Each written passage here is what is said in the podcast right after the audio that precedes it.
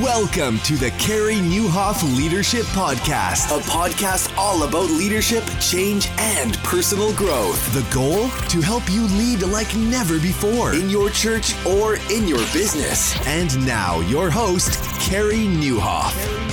Well, hey, everybody, and welcome to episode 196 of the podcast. My name is Carey Nieuwhof, and I hope our time together today helps you lead like never before. Well, it's an exciting season on the podcast. I got to tell you, we got a celebration coming up for episode 200. Uh, we're making some changes this summer where Occasionally, you're going to get more than one episode a week just because, yeah, we're that far ahead. And we got a great guest today in Bryan Carter. Bryan is a pastor. We have a fascinating conversation about succession and under his leadership of Concord Church in Texas, uh, they've seen a tripling in size. He is active in the community, um, passionate about racial reconciliation, and really serving his city extremely well. So you're going to love Bryan Carter. Or if you don't know him, you got to get to know him. He is a, a great guy and uh, even nicer than he is confident. And he's extremely, extremely confident. Um, so, yeah, he is the senior pastor of Concord Church for the last 15 years. They serve over 8,000 people. Uh, he is active all over the city of Dallas. And uh, yeah, you're going to love our conversation with Bryan Carter today. Also, um, I want to thank all of you for just being so generous in sharing this podcast. I know a lot of you discuss it with your leadership team or your staff. Um, I, a lot of you share it with friends and colleagues. And I want you to think about that today. Like, who is listening to an episode like this or anything actually in the other 195 that we've done that you think, you know what, they would benefit if they knew that? Would you send them, you know, copy the link and just shoot them a text or, or post it on your social or whatever because as the word gets out, we are able to help more and more leaders. And we just love the privilege of being able to do that. You guys are the people who can share that the best and the most. And I want to thank you for that. And really, hardly a day goes by. I think I can say never a day goes by where we don't hear uh, some great feedback from you guys. So thanks for being awesome listeners. Uh, we got something brand new for you next week that I want to tell you about that I'm very excited about. So, um, like a lot of you, I have the responsibility of communicating pretty much every week. Uh, I'm speaking somewhere. So, unless I'm on vacation, I'm speaking at our church, I'm speaking at a conference uh, in North America or somewhere around the world. Um, you know, and really, communication is is the art of putting a talk together. And so next week, we launch a brand new resource called The Art of Better Preaching. It's a course that Mark Clark and I have put together. Mark is the founding and lead pastor of Village Church. I'm the founding pastor of Connexus Church. I'm also the teaching pastor there these days. And uh, between the two of us, we speak to six, 7,000 people every weekend, most of whom are unchurched because Mark and I both serve in very post Christian cultures. And uh, in this course, we kind of cover the gamut. We talk about message prep. Uh, we share our secrets. I talk about how to, well, I actually don't talk about, I show you the strategy that you can use for giving a talk without using notes. You can talk for half an hour, 40 minutes, an hour without ever having to look at your notes. I show you how to write a killer bottom line. We walk through the theology of preaching, the what and the how, how to isolate the power in the text, how to connect with your audience, how to structure your talk. And we talk about some of the uh, soft issues too. Like we talk about, you know, how do you stay fresh in the long haul? How do you develop your own voice? And then we even bust some myths about preaching. So I'm really excited about this course. It's very comprehensive. You can get in on the wait list so you don't miss a thing during launch week. Head on over to theartofbetterpreaching.com and join the wait list because uh, it launches next week. So very excited to get that into your hands. And uh, of course, everything's in the show notes as well. But go to the theartofbetterpreaching.com and you will find everything there. Uh, that launches next week. And Mark is going to be my guest. And we're actually going to spill some of the secret sauce for you next week on the podcast. So I'm pumped for that. In the meantime, let's get right into my conversation with Bryan Carter from Concord Church in Dallas, Texas. Well, it's a real joy to have Bryan Carter with me today. Bryan, welcome to the podcast. Thank you so much, Carey. Honored to be here. Hey, it's uh, it is great to have you, and I would love for um, you know I know a lot of leaders know you, follow you, uh, but for those who may not, give us a little bit of a background on how you got into ministry, what you do. I mean, that could take an hour in and of itself because you do so many things, which is one of the things I want to talk to you about. So, uh, tell us a little bit about how you got into ministry and what you're doing these days.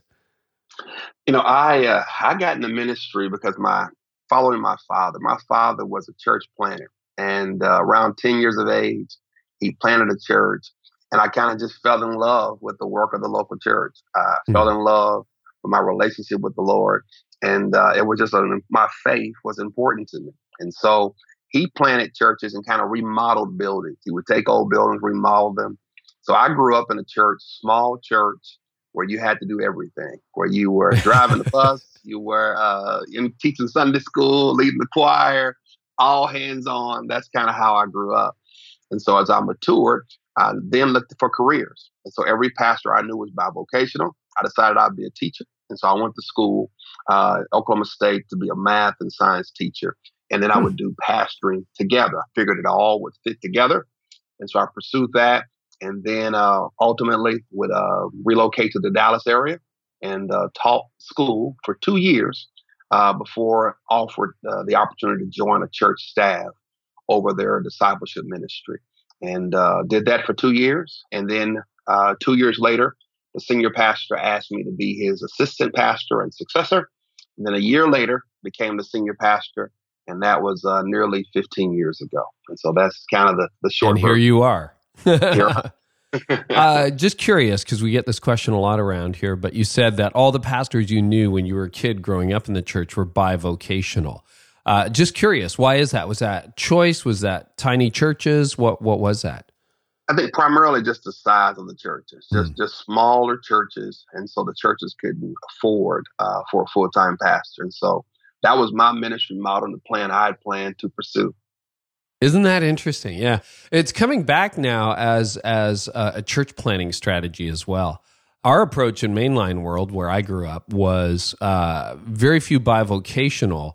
Uh, but you would try to staple two, three, four, five churches together, and sure, you do the circuit. Sure. Yeah, so they would right. all pool their ten bucks, and you know you'd right, get a paycheck right. at the end of the day. and uh, exactly. uh, different approaches to that. Okay. It is. Um, it is. Now, under your leadership, Concord Church, where you serve in Dallas, it's tripled in size, and you took over uh, from Dr. E.K. Bailey, which which is interesting. I really believe, Bryan, um, that succession is going to be one of the top stories in the church, but also in businesses, actually, just demographically over the next decade uh, because there's a lot of guys in their 50s, 60s, 70s who know it's time. Maybe it's been time for a little while for them to to hand over the reins. Um, I I would love to know in your transition under Dr. Bailey what went well. Uh, let's start there. Mm-hmm. Um, and so, uh, my predecessor founded the church. He started it mm-hmm. in the mm-hmm. mid 70s. Uh, he led it for 28 years, and part of uh, his vision was always to um, to have a succession plan. That was always his vision. Right. As a matter of fact, I joined the staff. We had our first elders retreat. He was 55 years old, and he told the church, "I want to retire at 65, and I want to bring on someone now to start this process uh, over time." He got the vision from his his mentor that had done something similar because he just felt too many churches waited too late. They would wait yeah. too late by the time they brought in the next guy, and the next guy would have to resurrect the church from the dead. Uh, and it just made it incredibly difficult. And so he That's really like, well said. That's really well said. That's so accurate, Bryan. That's so true. So, so he felt like there ought to be this smooth transition uh, where you really can go from peak to peak and not have to deal with so much of that that, that decline. And so uh, at 55, he had a vision. He said, "I want to do this."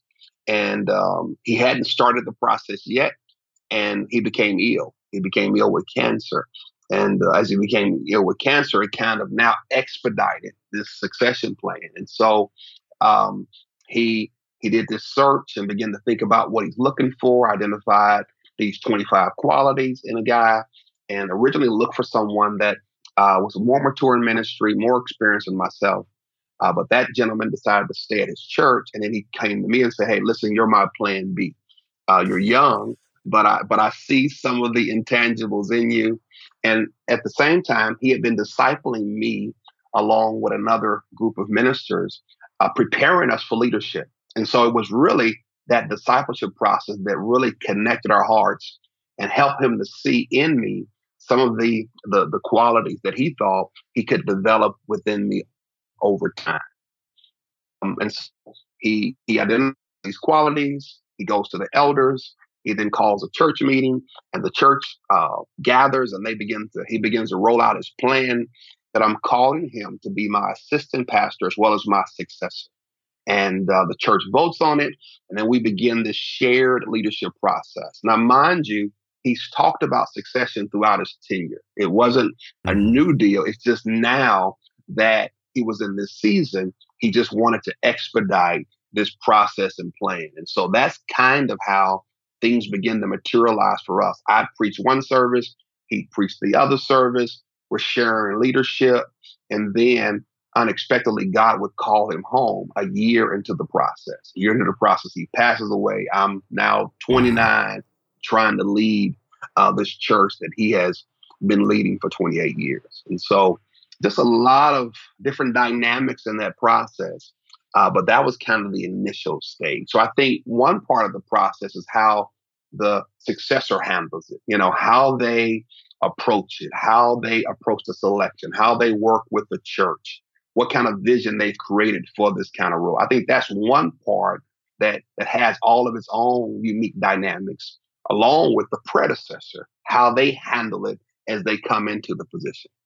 And so we can talk about that if you want for a little while. Yeah, I do. I want to ask you an, an intermediate question. You said that he told you you were his plan B. yeah. That that's what every leader longs to hear. Hey, Carey, you're my plan B, man. Didn't work out the way I hoped. Uh, how did you handle that as a young leader? Like that that would have been a deal breaker for some people, right?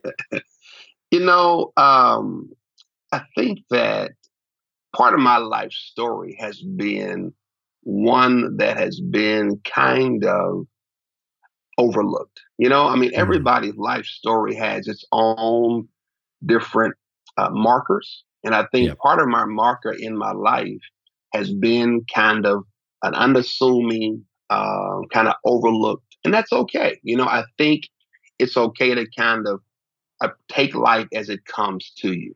And, and here's the reality of it I didn't meet the qualifications. I was too young, mm. didn't have the seminary training, didn't have the education. So I didn't meet many of the qualifications that were there. But I think as a leader, when you're making selections in leadership, I think you have to have your list, but I think you also have to be open to your gut, your intuition, to the spirit about certain things. I think that's the tension that every leader faces.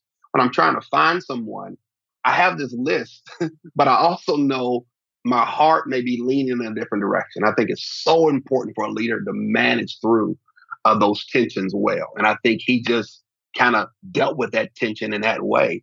And um, and I'm I, he selected me ultimately.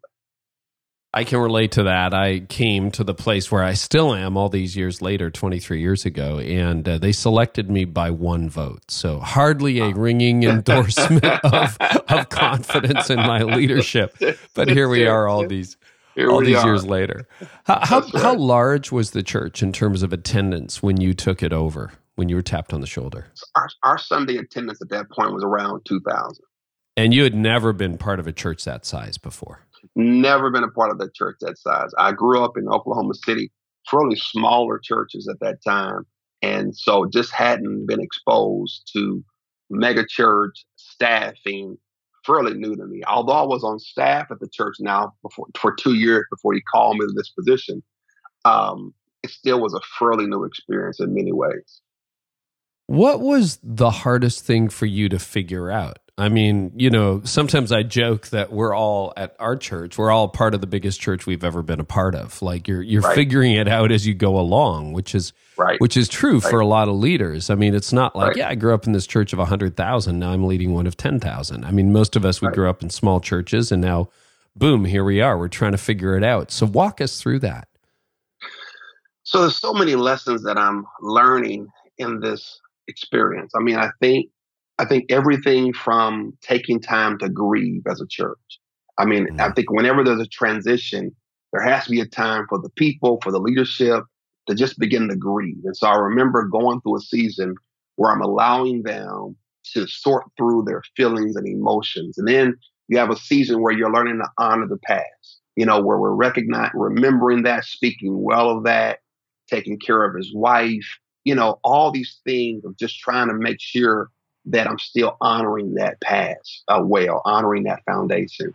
Then there's a season where now I'm trying to shape my vision and I'm trying to figure out, okay, we've got a good foundation, but what does this look like for me? I understand his calling, the distinction of the church, but how does that fit for who I am, for where the city is, the church is, and what I envision? So you're sorting through vision stuff. You're you're you're trying to navigate all of these different groups as you're reach as you want to maintain that group that's been there, that, that that foundation, but then you're trying to make the shift to reach all these new people.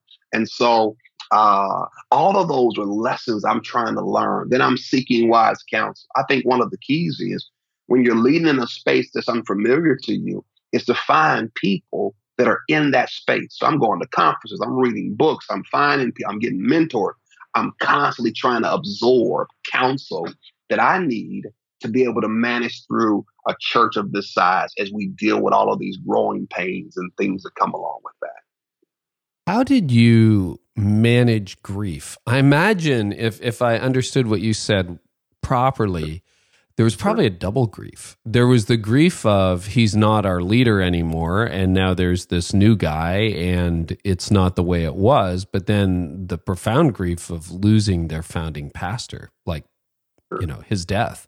How did how did you lead them through that? Through both both of those. So I, I did a, a four part series on grief. I tried to make it a safe space where we could come and talk if you wanted to talk. Uh, I tried to use the scriptures as a model. Deuteronomy 34 and 8 talks about these 30 days of grief when Moses is no longer the leader. Uh, we kept his, we gave him a title, a different title. I just try to find ways to help them know that I'm with you, I sense you, and we're, we're going to make it through this. And I, and I think that happens in either case, even if the predecessor still didn't die, but still has transitioned.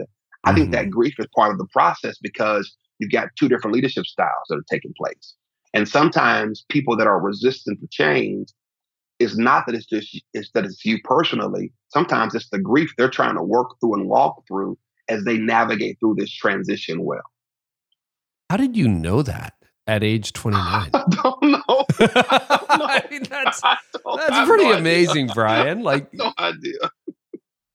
Really, was that like a mentor or just your gut, your intuition said that is that's wisdom beyond your years? Uh, I have no idea. Someone may have mentioned it to me, or I when I was coming in, part of the model for our ministry was the Moses and Joshua.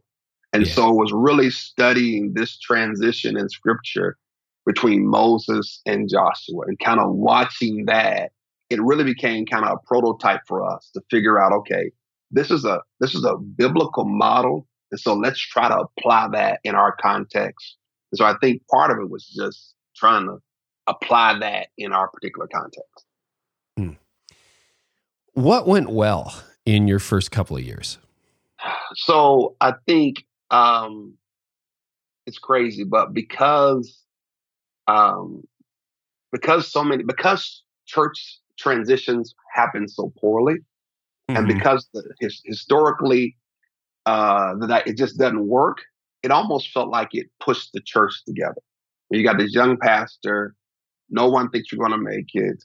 You know, it, it, it's almost like one of those against the odds kind of situations where they're there to watch the train wreck. right, right, right. yeah. So it's like you know, so so to some extent, the church was incredibly mature. I mean, the church was incredibly supportive to me. It was almost as though I'm pastoring my parents, and so he had really put in a really strong DNA in the church where they were almost supportive and protective to help me through. And so, from what went well, on one side, you have a church that really did rally around me. And I'm incredibly grateful for that um, uh, because they really were supportive of me, really were.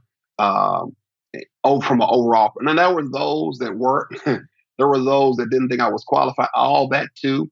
But I think in terms of what went well was that was part of the church. The other part of it was that he had discipled me.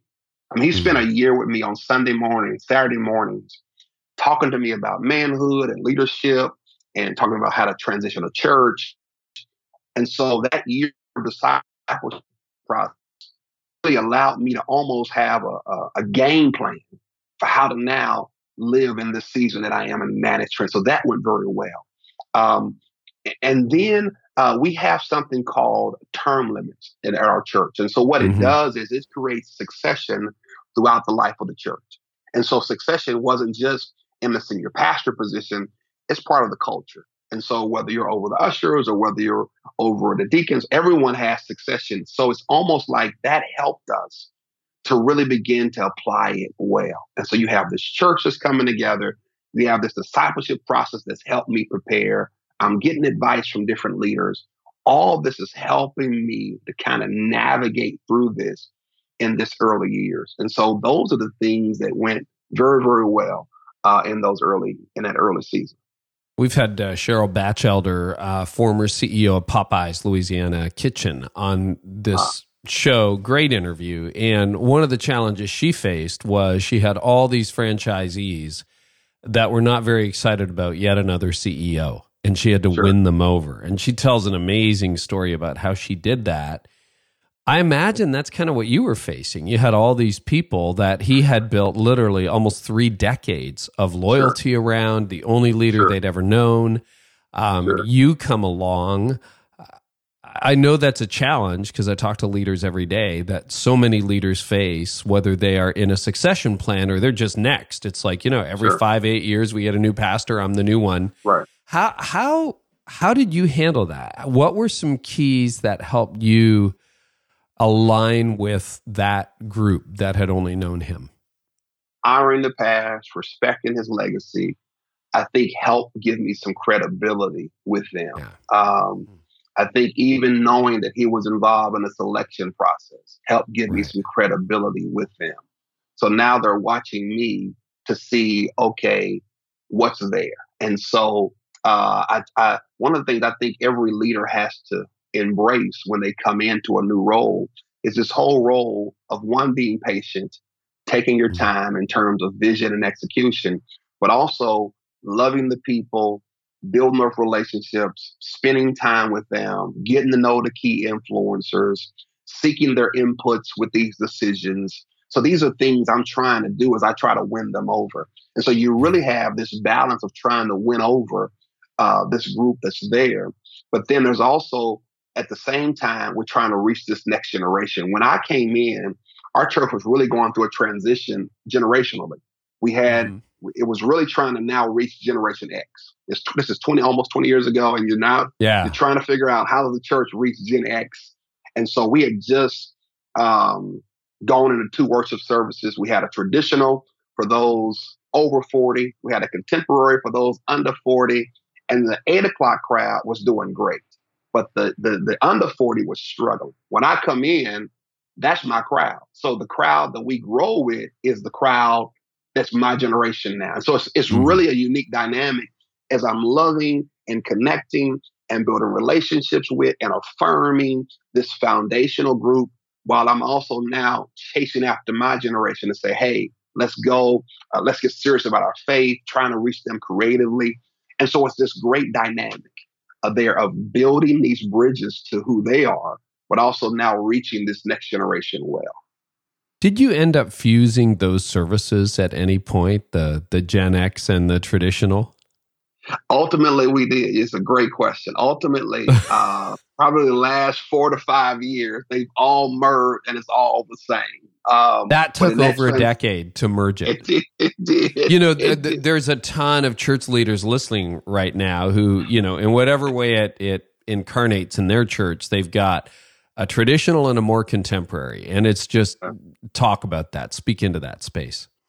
You know, I think at the end of the day, what we're trying to do is reach people where they are. And I, and I think yeah. the tension is in this consumer mindset that many of our uh, followers, many of our many of our members carry, it makes it very difficult upon us to try to figure out how do I connect with each of those groups.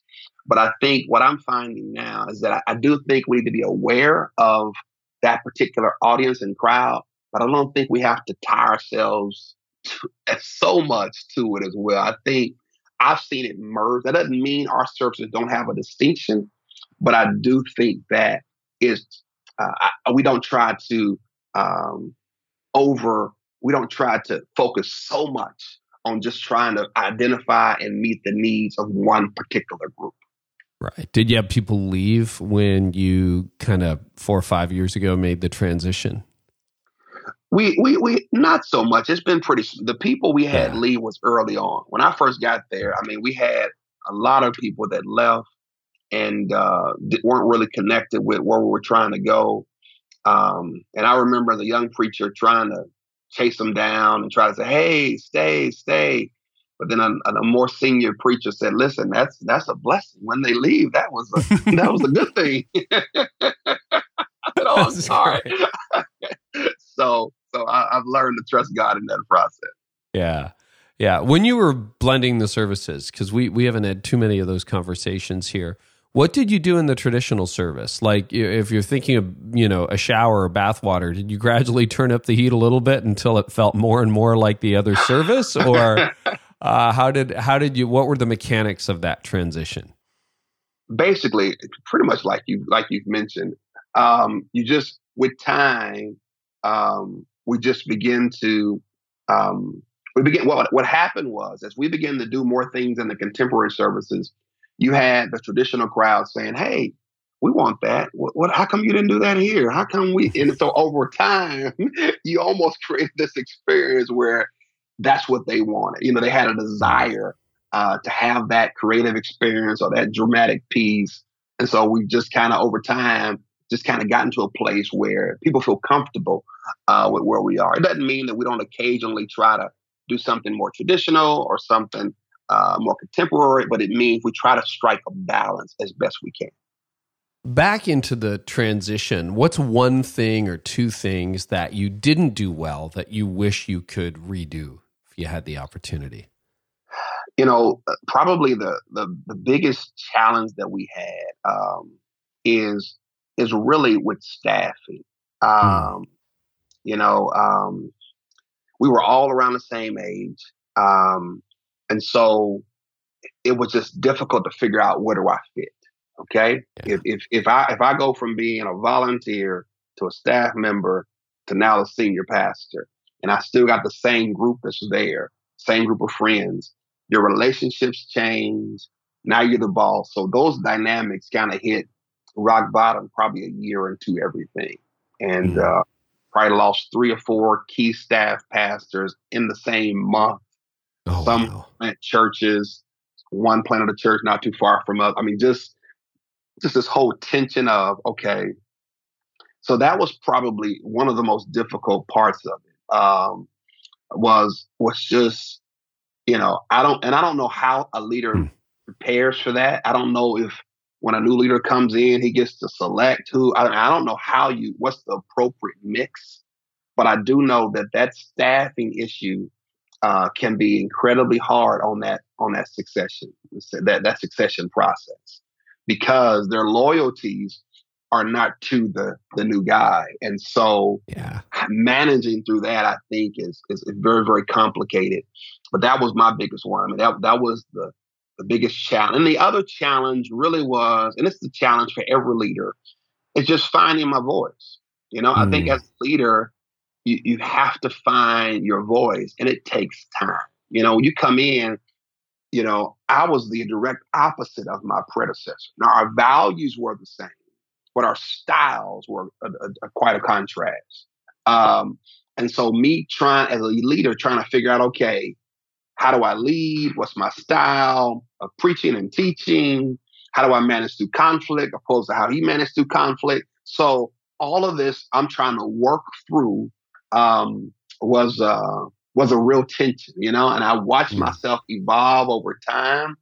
But those are those are difficulties because um, you know people expect you to be a certain way, but that may not be your style, may not be your approach, and I had to get comfortable in that. Uh, well, I do think succession is the next uh, issue that the church is going to be grappling with for a decade or so. If you could give one or two pieces of advice to leaders who are facing that, maybe start with the people who were in the place of your predecessor, those who are handing things off, give them one or two pieces of advice, and then one or two pieces of advice for those who will be stepping into that role. So, you know, just the senior leader I would say tell that senior leader, build a ministry with purpose over personality. So, so, mm. so I think it's crucial that that senior leader makes makes sure or does the work to set the ministry or organization up so that its values and its goals and its plan and its strategy is not built just on the person or the personality, but really built on purpose, on the on the bigger image and goal of the work and it can happen. So, so that's one thing. Just build it around that. I would also say for that senior leader, try to find ways to implement succession throughout the life of the organization. I, I just think that when it's part of the overall life, we have uh, term limits on even our elders. And so I think when it's throughout the life of the organization, it, it, it, it helps immensely. And then the other thing I would say is just prepare your family for transition. Um, That's good. Word. Because it's not just the senior leader, but when you when your family also has to be prepared. So your wife and kids, everyone needs to be kind of prepared for that. And the last thing I would say is this: as a senior leader, you know, try to all of us have to learn to hold our roles loosely, so that our so that our identity is not connected to the role. I think mm-hmm. a great tension for many pastors is that when they think about leaving or, or transitioning, all they know is that role and their identity is wrapped up in that position. And so it creates stress on them, their family, and everyone in that whole process. So, so, no, so that's, that's good. What about for someone in your role? What would you say to the person taking over? So for the person taking over, I would um, I would say be gracious to the senior leader. I would say be gracious, uh, be humble, be respectable, because they invested so much. Uh, it's a life work. And so that involves that whole honoring process, that involves that whole uh, just honoring that foundation. Uh, I would say to that new leader, I'd say be patient. Uh, sometimes as a new leader, you come in, you got all these great ideas, and you're ready to you oh fix that and fix that. I was very patient. It takes five to seven years to become the pastor, and so be patient, build the relationships, and with time, God will allow that to happen. Then I would even say to hmm. them, um, you know, assess the culture, you know, assess and build on the culture that's there. Um, I think it's important not just to come with your own ideas, but to really use that early season to sense um, what God is doing in that church, what God is doing in you, what God has done, and then where does it go from here? That's good advice. Good advice. So, over the last 15 years, Concord Church has grown. It's tripled in size. What things have you done that have helped you reach new people? I, I think several things we've been able to uh, try to apply in our context. I think one is just being very intentional and strategic.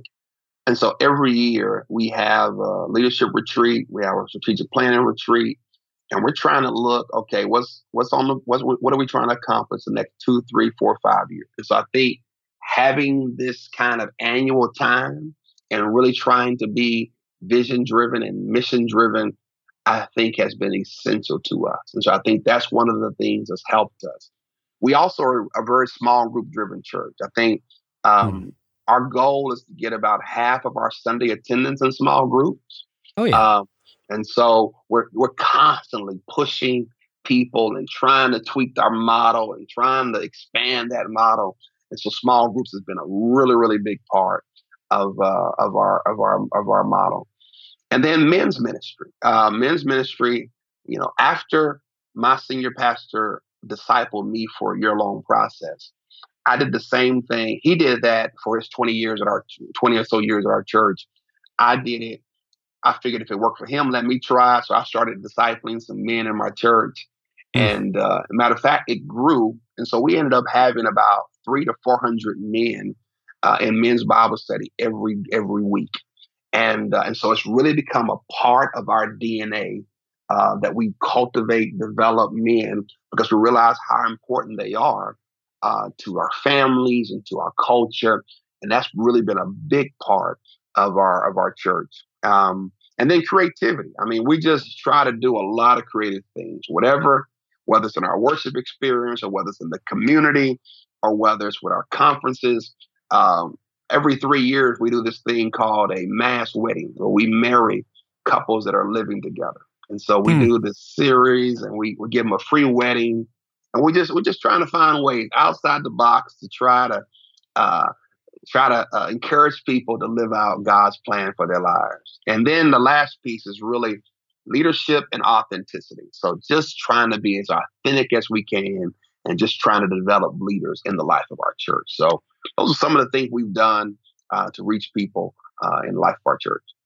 What's been the biggest challenge for you personally as a leader as your church has gone from a couple thousand to like, what is it, 6,000 or so today? I mean, yeah, we see about 6,000 every Sunday. Um, wow. The biggest, man, the biggest uh, challenge, oof, the biggest challenge, biggest challenge, you know, growing with every season. You know, as a leader, every season is different. Never ends, know? does it? and it never ends. There's no place where I can put it on autopilot and say, I've got it. This is the formula. I've arrived. My team is perfect. Our strategy is perfect. I just every season is so different. Every milestone, every mark. And so the biggest challenge for me is trying to figure out what's needed in that season. You know, um, uh, what, what's needed of me as a leader? How am I evolving? How is my staff team evolving? How is my church evolving? I mean, and so for me, it's just figuring out, okay, what are the adjustments I need to make so we can continue to reach people well um, and then you have this whole tension where if you're not careful, you can be so vision and strategic driven that you almost are not treating people with the care that they need. You know what I mean? And yeah, so you got to yeah. balance, make sure that it's about developing people. And so, you know, it's just because uh, it, it becomes a machine after a while if you're not careful. How do you manage that tension? Because I think that's a really good insight, Bryan. Like, I think you can be so strategic, and that can be my leaning that I'm so strategic I forget the people part. And then there are other people who are so people oriented, so pastoral that they they don't ever want to challenge anybody, and so as a result, they're completely unstrategic, and the mission doesn't move forward. What does that look like in your life? Like how do you how do you manage that tension? That's a, that's a, that's that's a great question. You know, I, I, think that is the the tension of how do you manage both of those. And so I find myself kind of going back and forth at times. I think there have been seasons in my leadership where I was um, very people driven, very engaged the way I needed to be. And there were other seasons where I was just trying to climb the mountain, trying to accomplish the goal. You know, you're in a building campaign or you're in a capital campaign. We got to conquer this. And I think what I've learned is try to put some rhythms in in the flow of your leadership so that you protect yourself from either end. And so I have a, a, a group, I have a leadership team of, of my that I meet with every week. And we intentionally try to use that meeting for, for development. Okay. What are we reading? Podcasts we're listening to. And so I'm trying to develop, I'm trying to make sure that our meetings are not just strategic evaluation, what's next analysis, but but I'm making sure there's that kind of time. Then I'm also thinking too about how do we connect relationally. All right, how do right. we? What kind of da- are we going to? Have? What can we do to, for fun?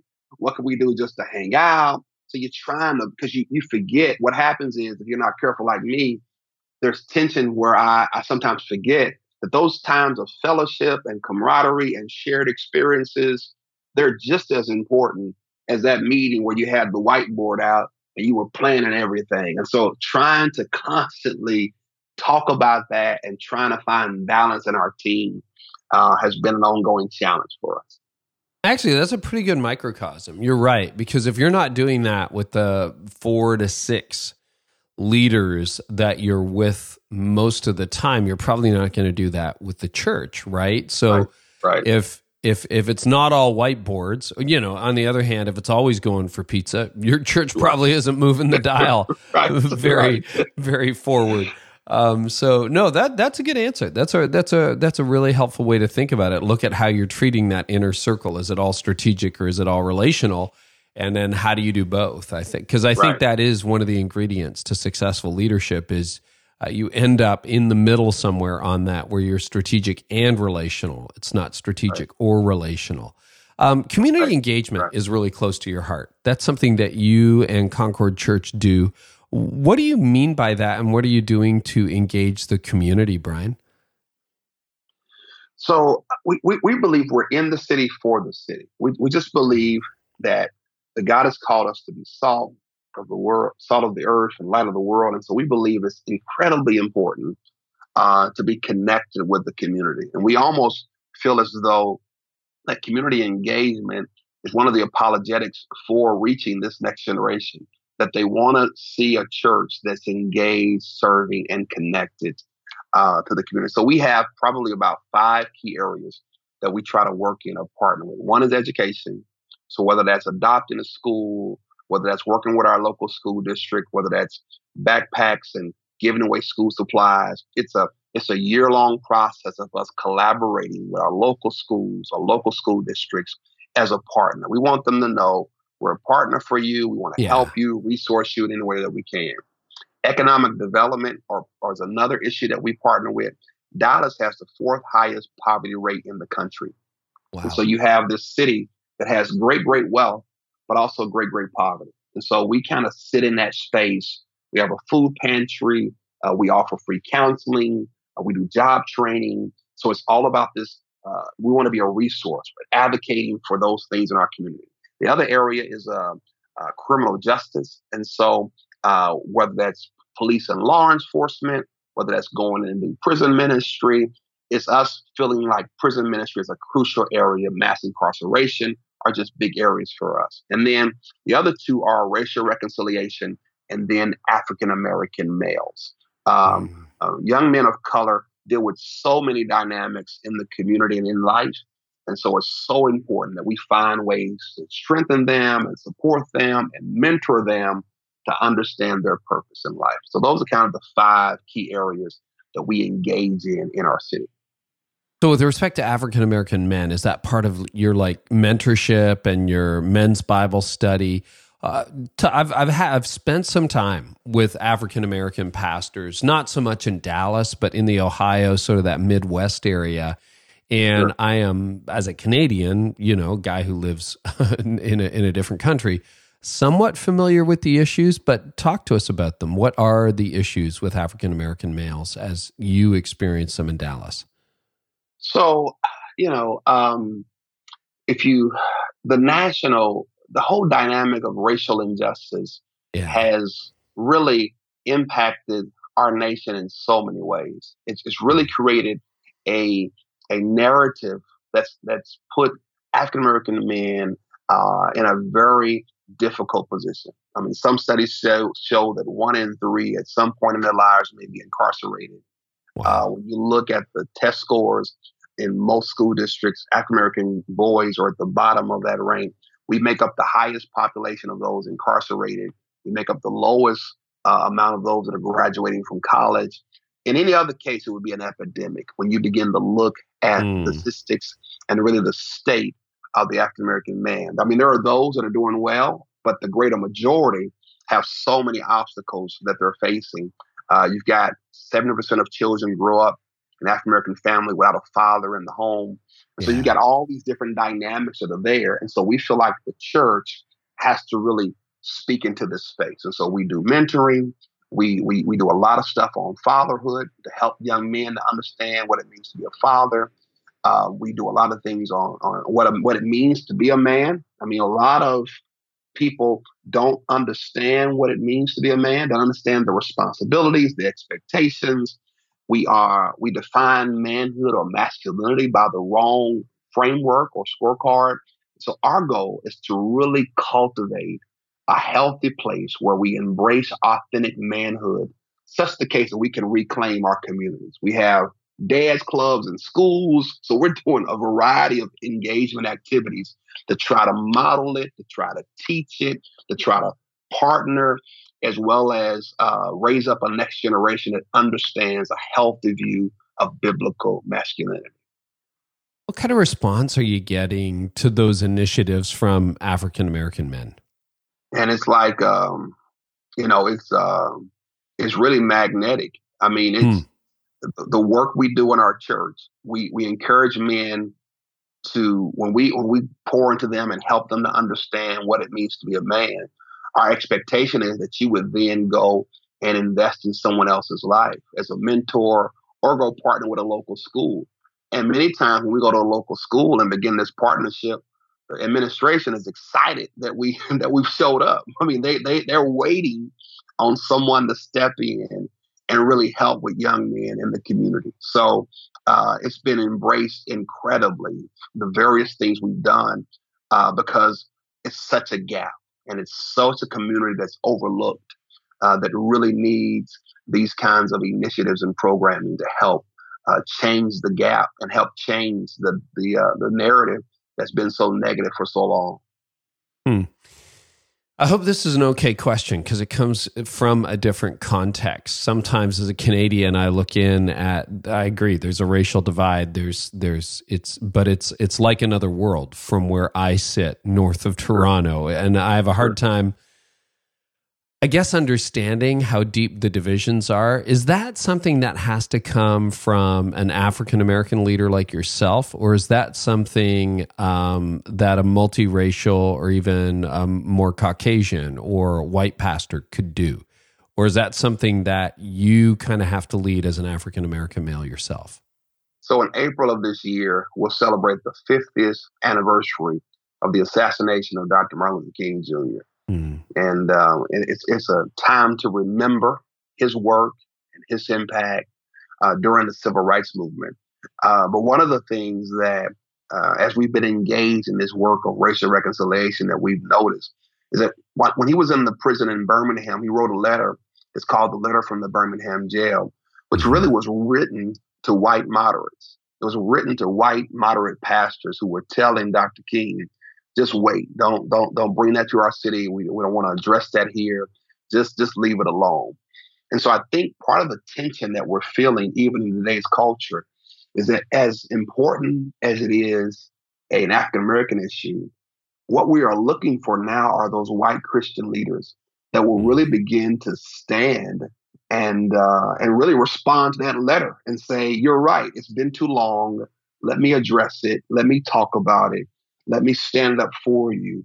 And that's really some of the tension that's happening in America now is that uh, for a long time it's been one sided. It's been like me trying to plead that there's issues. But mm. but the church has endorsed these issues and has not been proactively engaged.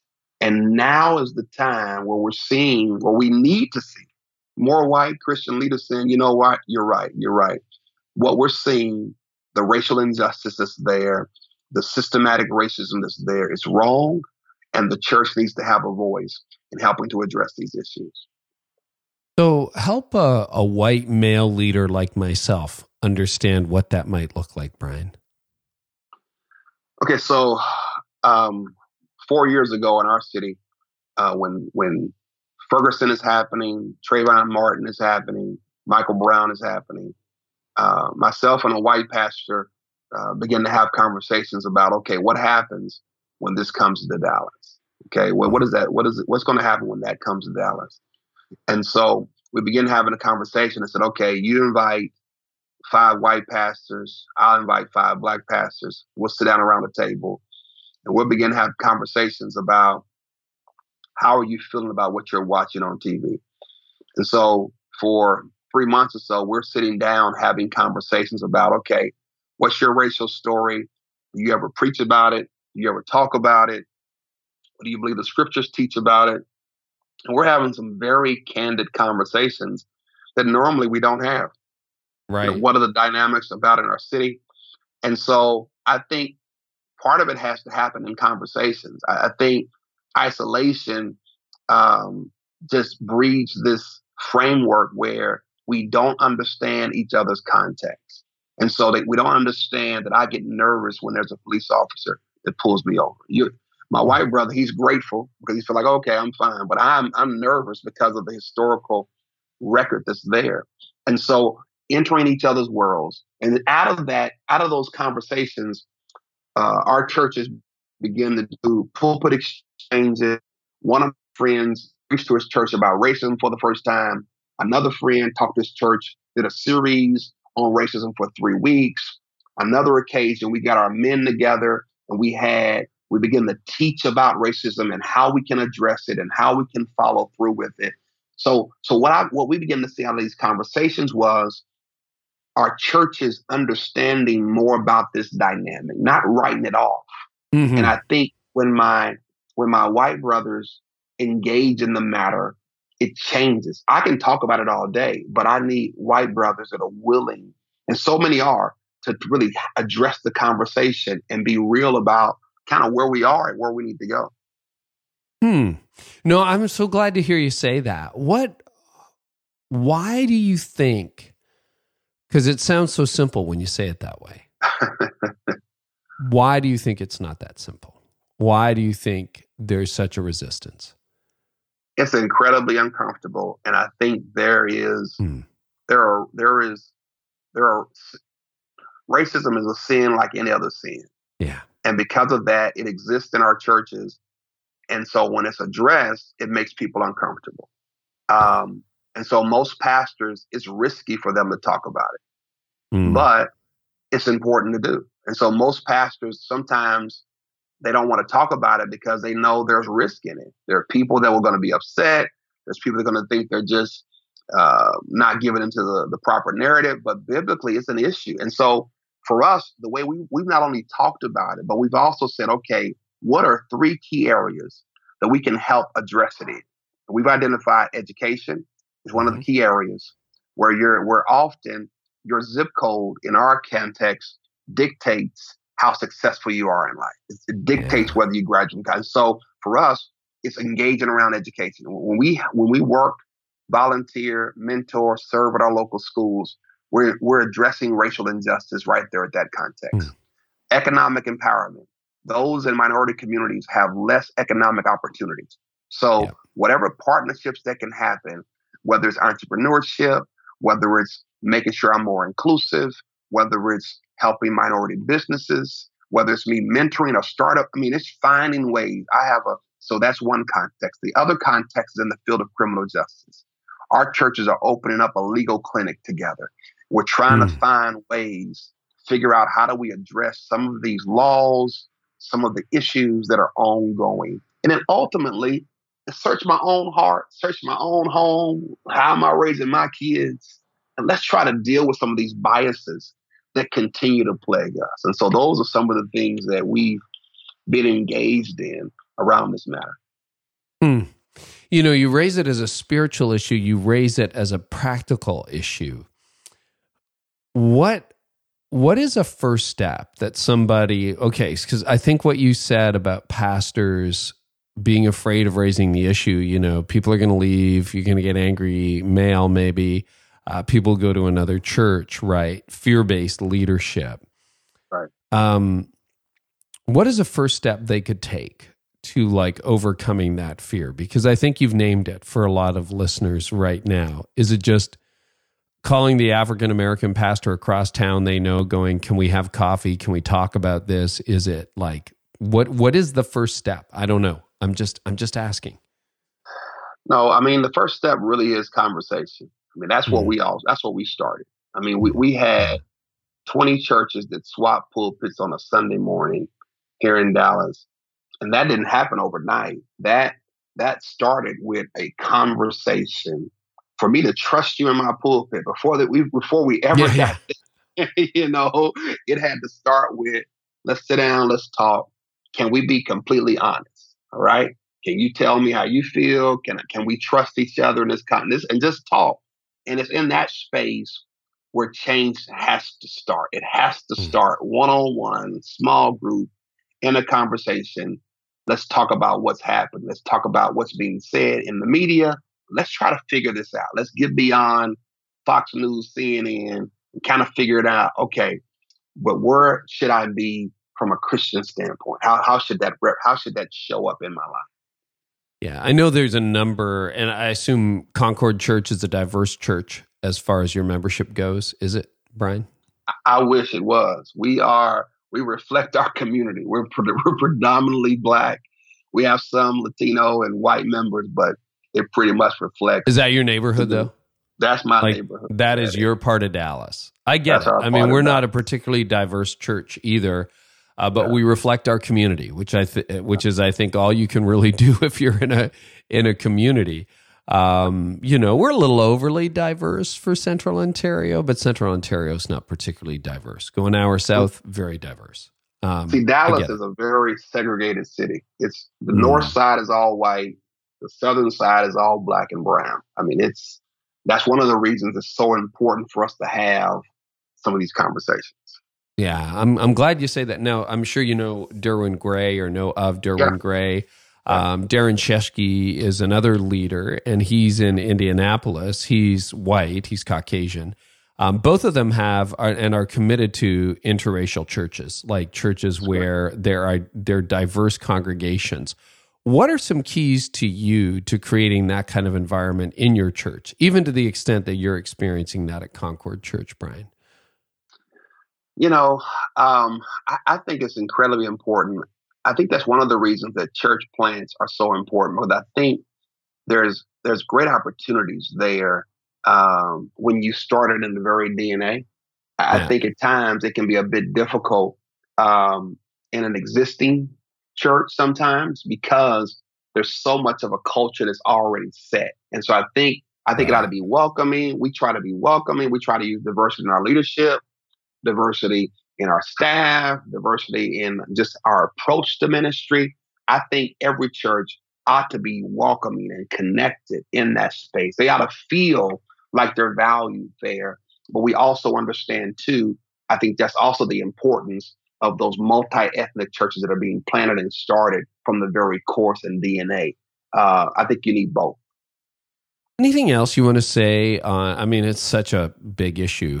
I mean, and and and very deeply rooted. Anything else uh, that you want to share on your commitment to racial unity?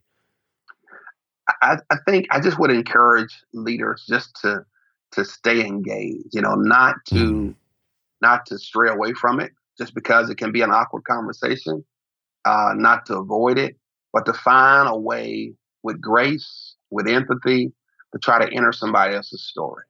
Uh, I think sometimes we can watch things and immediately assume we understand all the dynamics behind it. But I think it's important uh, for leaders just to lean in on this one, not not to just write it off, but to lean in and try to figure out what does it mean for me and what does it mean for my organization? Yeah. Well, um, you do have a passionate heart for a lot of things. And another aspect of your leadership is a love for business leaders. Talk to us about how, how you're involved with that. So, Dallas is really a, a business community. I mean, it has a strong uh, corporate community, strong corporate base. A uh, number of headquarters are, are in Dallas. And so um, part of what my part of how I view my role in the faith community is to just continue to seek to have partnerships and relationships in that space. And so I, I serve on a, a, few boards and uh, and in the other area just because I want to have those relationships. I think that uh, part of the role of the faith community and the pastors to help remind uh, those business and civic leaders of the role of their faith as they serve in those spaces. I mean, sometimes they disconnect the work uh, from faith. And so mm-hmm. our role, our part of our vision as a church is just to really encourage people that wherever God places you, you are on an assignment. You know, that mm-hmm. wherever He places you in civic or in business or in the political space, that God wants to use you uh, to advance His agenda in that space. And so part of my role is just to continue to encourage people, challenge people, the other part of that is that it helps us in advocacy. We live in a part of the community where sometimes there are food deserts and we don't have healthy stores. We don't have some of the amenities on our side of town that other parts of the city do. And so those relationships allow us to advocate uh, for what our city needs and what our community needs and what our mm. uh, parishioners need. And so that's kind of my connection to the civic and the business community. Okay, so then I've got to ask you lead a large church of 6,000 people. You're committed to social justice, to racial reconciliation, to education, to mentoring African American males. You have a family. You uh, are committed to business. How do you get it all done? That's a, that's a great question. Is this, is this an intervention or something? you do podcast interviews. What are because uh, and you've scaled it. I mean, over the last decade and a half. I mean, uh-huh. it's all it's all grown and exploded. So, what are some rhythms, patterns, and habits that you've developed that help you keep your head screwed on straight, Bryan? Great, great question. So, I, so I think um, part of you know, I, I think part of how I function is I try to look at just my key roles. So first, I'm a mm-hmm. husband and a father. I've got three uh, children. I've got a 15 year old, 13, and a 10 year old. And so that's that's where it starts. So just trying to make time both for my wife and my kids, both with date night and then with some family time. And then from there, my own devotional time and prayer time and then trying to work out regularly uh, means a lot to me. Then some hobbies, and then time away with my friends on a periodic basis. I mean, for me, um, you know, I think as a leader, I mean, I think you try to grow and evolve with time. I've had my own run-ins with burnout, and so I try to put in some margins. I try to put in margins to say, okay, this is what I can handle. This is how many nights away out of a month I can be away try to keep open communication with my wife about those items. And then I try to look at my year every life. I try to look at my life every year. It's okay. Mm. What do I feel God is calling me to do this year? What I want to accomplish this year? What I need to take off my plate, put on my weight, my plate for this year. So for me, it's kind of just that kind of rhythm. My my time with the Lord, my devotional time, my time reading, my time with my wife, staying connected to her, my time with my family and my kids, my time with my church, my preaching, my preparation, uh, speaking, and then my time with community engagement and then national issues. And so that's kind of my rhythm. So between my wife and my great partnership with her, having a great, great team that I try to collaborate with, um, you know, that that kind of helps me find the right pace and balance. Do I get off sometimes? Without a doubt yeah. far too often. but um, I don't know. I just feel a calling on my life to lead and to serve, and I find great joy in it. You know, I just, uh, I just really do. Is I, I, you know, I just love serving God's people. I love serving His work, and uh, it means the world to me. So I, I enjoy the journey. What time do you get up in the morning? Oh, 4.30 morning. oh, you and me. Oh, man. Between 4.30 and 5. So yeah, you're about yeah. ready to go to bed about now, aren't you? yeah. It's like 4 p.m. And I'm like, I smell a nap coming on after this is done. Yeah. yeah. Are you a napper?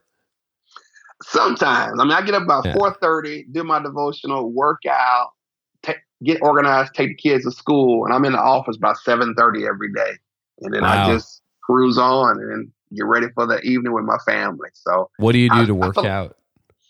Man, I do a little bit of everything. So I'll do some boxing classes. I've got a trainer, and I'll do uh, some training with him a couple days, and I do SoulCycle. I do the spin classes. So oh, between oh, yeah. those three little deals, spinning and boxing and my little training, those that's how that I enjoy all three of those. Mm-hmm. And you tap out of the office what time in the afternoon usually on a typical typically day? around four thirty five. Yeah, yeah, I think around five. I'm five to six. I'm I'm wrapping it up. Yeah, and home then uh, kiddos. Yeah, home for the kiddos, dinner with the family, and then some stretch time at night just to relax and unwind. Uh, you know, but but sometimes, you know, my kids, my kids are in all kinds of activities. So we got, oh, a, yeah. I got a basketball player, a dancer, a cheerleader. So, you know, by the time we finally unwind, it may be nine or so, and then we're we're crashing around. Then you're crashing because 4:30 comes around pretty right. fast, doesn't Coming it? Back. It yeah. It that's honest. Um, if if you look back over the last decade, what are a couple of either the rhythms or the changes you've made that have uh, given you the most leverage? Like it's like it was at four thirty wake up, or it's nine o'clock bedtime, or it's like workouts in the morning, or like I got a hard stop at the end of my day. I'm I'm looking for that kind of thing. Like was there was there one or two things you did and you're like, wow, this is leverage? Probably just taking better care of myself from a health mm. perspective. I, I went through burnout probably five years ago. We were building capital campaign and tried to get some good rhythms out of that but really, last year is when I, I felt my best. I had I took a sabbatical, my first right. three month sabbatical. It wow. was amazing, and came out of that working out, eating better. Those two things really, they really made me feel better. I, it was the first time I really began to take better care of myself after get over forty and it, it just made a difference for me. It really does, doesn't it? You it can't does. cheat forever. I found cheat. the same thing cheat. that if you take better care of yourself, you will actually produce more, which is paradoxical. Paradoxical. It is. It is. It is. Ah, that's good to know. Well, it's been a great time together today. Any other advice you want to give us as we uh, we wind up today? Anything else in your mind? Anything we didn't cover? I would just encourage leaders. I've been meditating on Galatians 6 and 9 that says, Let us not grow weary in doing well. We'll reap a harvest if we mm. faint not. And that, that verse, I just want to encourage leaders just to, to stay faithful in the work. You know, I, I'm, I'm learning there's a load, there's a weight to leadership. You know, there's a responsibility to leadership, and it gets heavy at times. I went through a season recently where it just was so heavy. But I'm just learning that uh, more and more, if I just stay faithful, I get the support around me, I have healthy rhythms in my life, just stay with it. God has a way of helping us with that load in due season. So I just want to encourage leaders just to stay with it, just stay faithful in the work. And uh, we'd be surprised what kind of harvest lies ahead in the mm. work that we've been engaged in. Well, Bryan, that is a very, very good word. I would love uh, for you to tell us where people can find you online. You can find me on Twitter at Bryan L. Carter. That's the best place to find me. I'm on Instagram as well, as well as on Facebook. Uh, and I'd love to connect with you at Bryan L. Carter. Bryan, thank you so much. Thank you, my friend. Man, I got to tell you, I just love Bryan. He's got a great heart. He's got a sharp mind. And I just can't believe how active he is in his community. When you look at his bio and all the things that he does, it's crazy.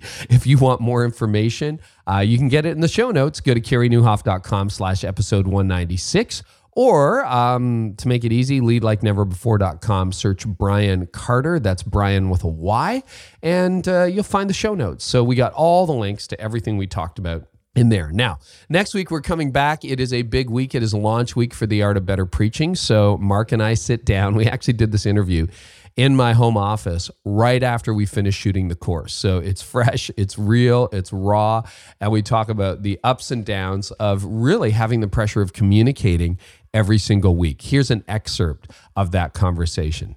Martyn Lloyd-Jones would preach these evening services that were very so of course in the morning he had expository stuff that he would do only but then in the evenings it was all evangelistic and uh, Keller used to memorize those things and uh, and preach them and so I mean it's it's the name. I mean, what's the people read Spurgeon sermons and they take the content and they you there's no real difference between that and listening to a preacher on a podcast and then taking some ideas.